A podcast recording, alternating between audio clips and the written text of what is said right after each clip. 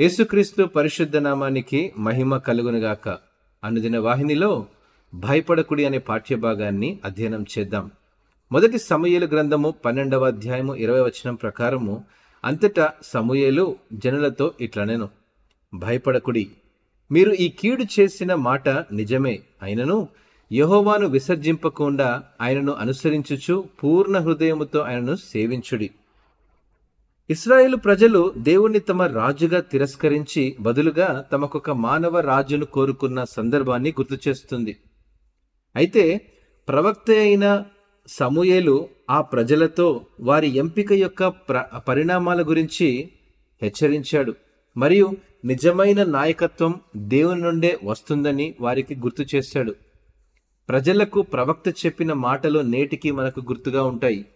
మనం ఎలాంటి పొరపాట్లు చేసినా ఎలాంటి పాపాలు చేసినా దేవుని వైపు తిరగడానికి భయపడకూడదు. దేవుడు ప్రేమపూర్వకంగా మనల్ని ఆహ్వానించడానికి ఎల్లప్పుడూ సిద్ధంగా ఉన్నాడు. అయితే దేవుని నుండి క్షమాపణ పొందుకోవాలని కోరుకోవడం కంటే పశ్చాత్తాప హృదయం కలిగి ఉండడం అత్యంత ప్రాముఖ్యమైనదని ప్రవక్త మనకు గుర్తు చేస్తున్నాడు. మనము మన పాత స్వభావాలను విడిచిపెట్టి మన పూర్ణ హృదయముతో దేవుణ్ణి సేవించడానికి పూర్తిగా కట్టుబడి ఉండాలి. దీని అర్థం మనం మన జీవితాల్లో దేవునికి మొదటి స్థానం ఇవ్వాలి. మన స్వంత దానికంటే ఆయన ఇష్టాన్ని వెదకాలి మరియు ఆయన ఆజ్ఞలకు లోబడి జీవించాలి. ఈరోజు మీరు పాపంతో పోరాడుతున్నట్లయితే లేదా దేవునికి దూరమైనట్లు భావించినట్లయితే సమూయేలు మాటలను గుర్తు చేసుకోండి. భయపడకుడి పూర్ణ హృదయముతో ఆయనను సేవించుడి.